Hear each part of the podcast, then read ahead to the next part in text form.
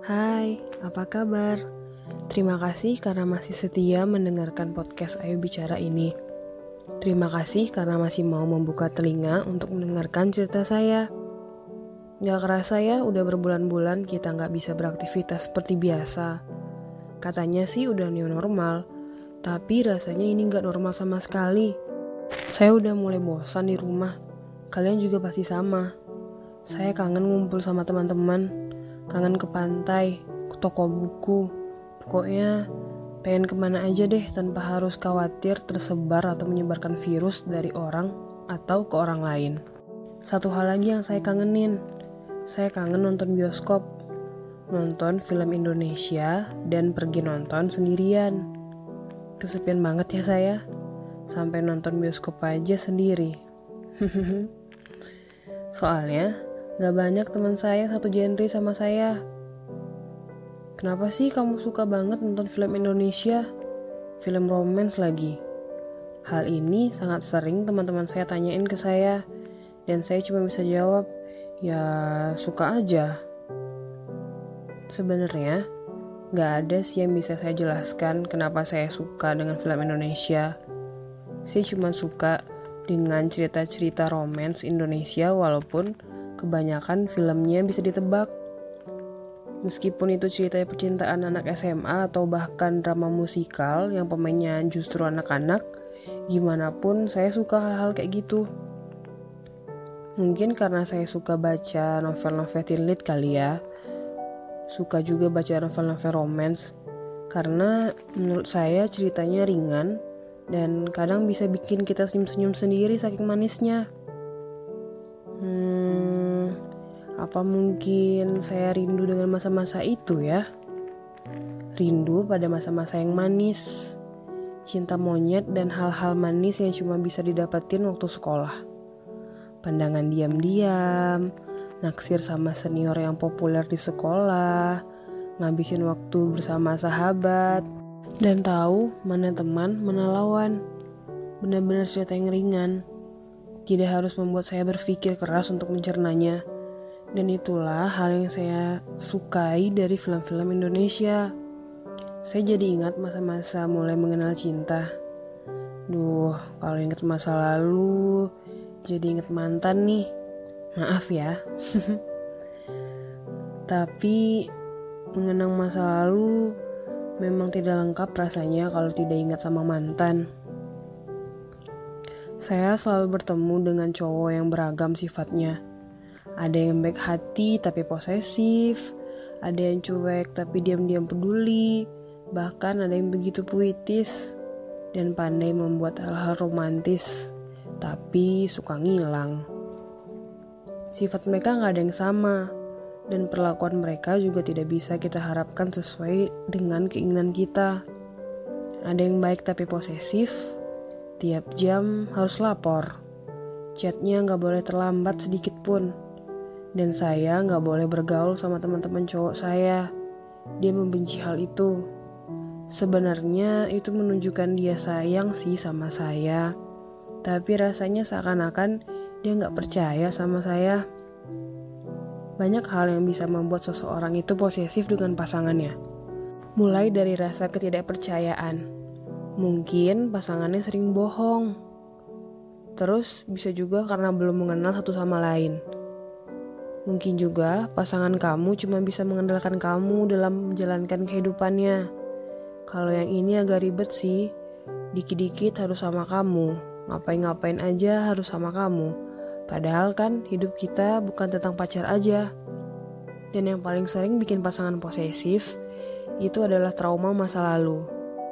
Mungkin dia udah menaruh percaya pada pasangannya, udah yakin banget nih pasangannya nggak bakal bohong, tapi malah ditinggal atau malah diselingkuhin. Kayak saya contohnya. Hmm, sedih. Menurut saya, posesif itu nggak salah sih tapi posesif pada tempatnya dan pada orang yang tepat. Contoh posesif sama pasangan halal kita. Ya jelas dong, kita udah miliki dia seutuhnya. Pasti harus dijagalah semaksimal mungkin. Tapi posesifnya dalam batas wajar ya. kita harus selalu mengingatkan pasangan kita dengan batas-batas yang ada. Bukan berarti kita membatasi dia. Dikit-dikit dilarang. Teman-temannya juga diatur. Gak boleh temenan lagi sama lawan jenis.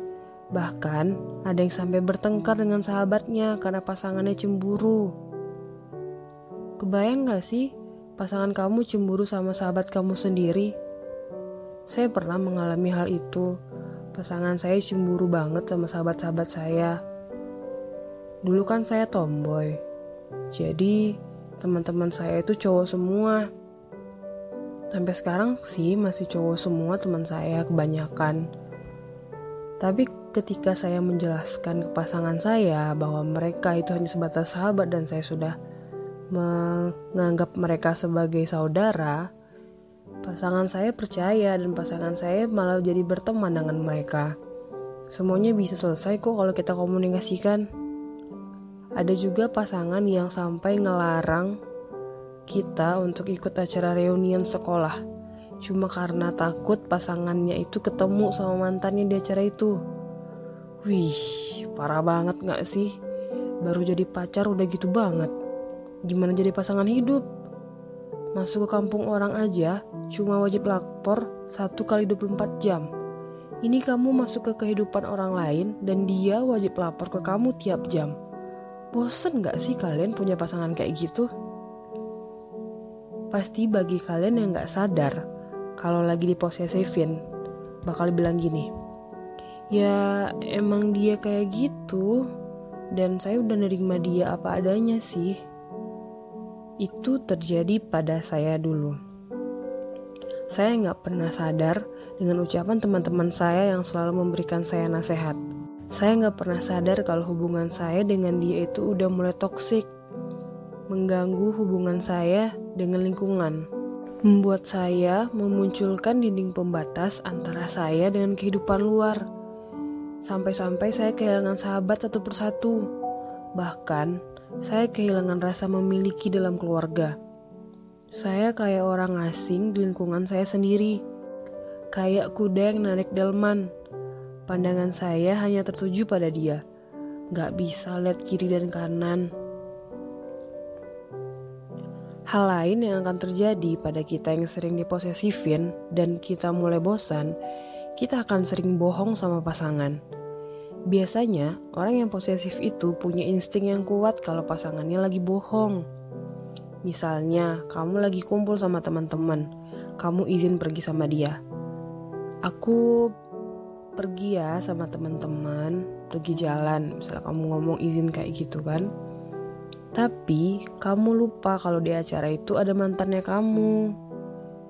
Dia pasti akan tiba-tiba nelpon dan mungkin tiba-tiba minta video call Terus, minta liatin semua teman kamu yang ada di sana satu persatu. Dan biasanya lagi, orang posesif itu ribet kalau lagi berantem. Terus, kamu pasti lebih milih bohong kan daripada berantem? Kamu bakal bilang kalau nggak ada teman laki-laki di sana. Kemudian, kalau kamu mulai bosan lagi dan bosan kamu itu sudah memuncak, kamu akan merasa tenang kalau dia nggak ngechat ataupun nggak ngubungin kamu sama sekali.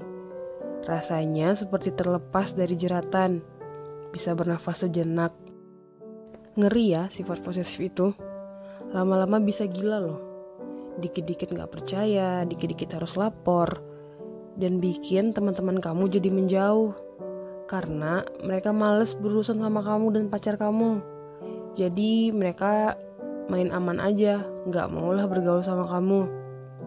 Masih betah kamu hidup kayak gitu. Masih pacaran loh, belum jadi pasangan hidup.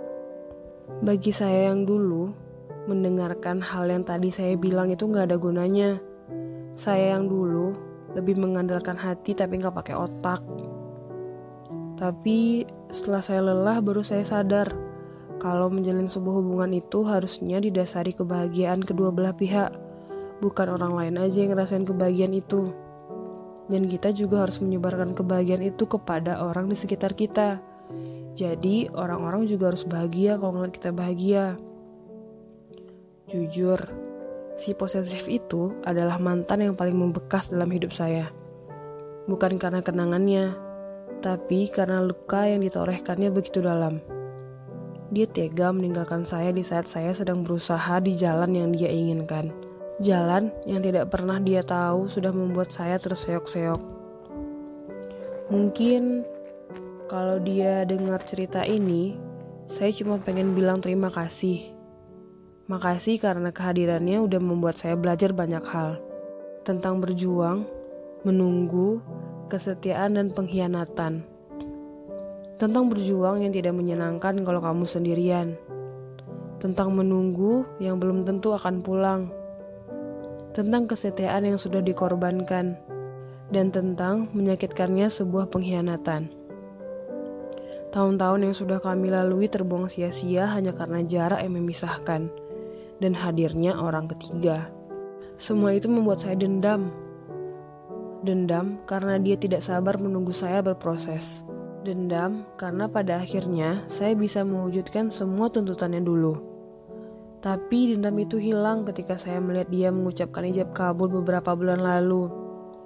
Dendam itu berubah menjadi senyum ikhlas. Saya senang dia berani berkomitmen dengan satu orang. Dia sudah bahagia di jalannya, begitu juga saya. Saya bersyukur Masa depan datang dan mau menerima saya apa adanya. Mau menerima saya yang banyak kurang dan membuat saya nyaman menjadi wanita seutuhnya. Tanpa harus dipaksa, tanpa harus dibentak, dia tahu cara melunakkan hati saya. Dan sejak dia mendatangi orang tua saya, saya tahu dia gak main-main. Hmm, maaf ya, curhat saya kepanjangan. Maklum, kalau ingat mantan pasti emosional. Tapi kalau ingat masa depan, saya nggak keinget lagi sama mantan. Udah lewat, nggak perlu lagi diingat. Bener kan? Buat teman-teman yang punya pasangan atau sekarang lagi pacaran dan sebenarnya ada satu sifat ataupun sikap yang membuat kamu gak nyaman, harusnya kamu komunikasikan dengan pasangan kamu kalau tujuan kamu memang ke jenjang yang lebih serius, harusnya kamu terbuka dari awal. Apa yang kamu nggak suka dan apa yang pasangan kamu nggak suka dari kamu. Jadi perlu ada komunikasi. Jangan sampai ketika kamu sudah menikah nanti kamu baru tahu sifat-sifat buruknya. Kalau udah nikah, kamu gak akan bisa putus. Tapi kalau kamu masih pacaran dan kamu gak suka sama sifat pacar kamu, kan kamu masih bisa putus, masih bisa mencari yang lain. Tapi saya gak nyaranin kalian pacaran ya, karena menurut saya pacaran itu kurang seru. Kamu gak bisa milikinnya seutuhnya. Tapi kalau pacaran setelah nikah baru seru. Kamu bebas mau ngapain aja. Bener kan? Semoga kalian segera bertemu dengan masa depan yang memberi kepastian ya. Semangat!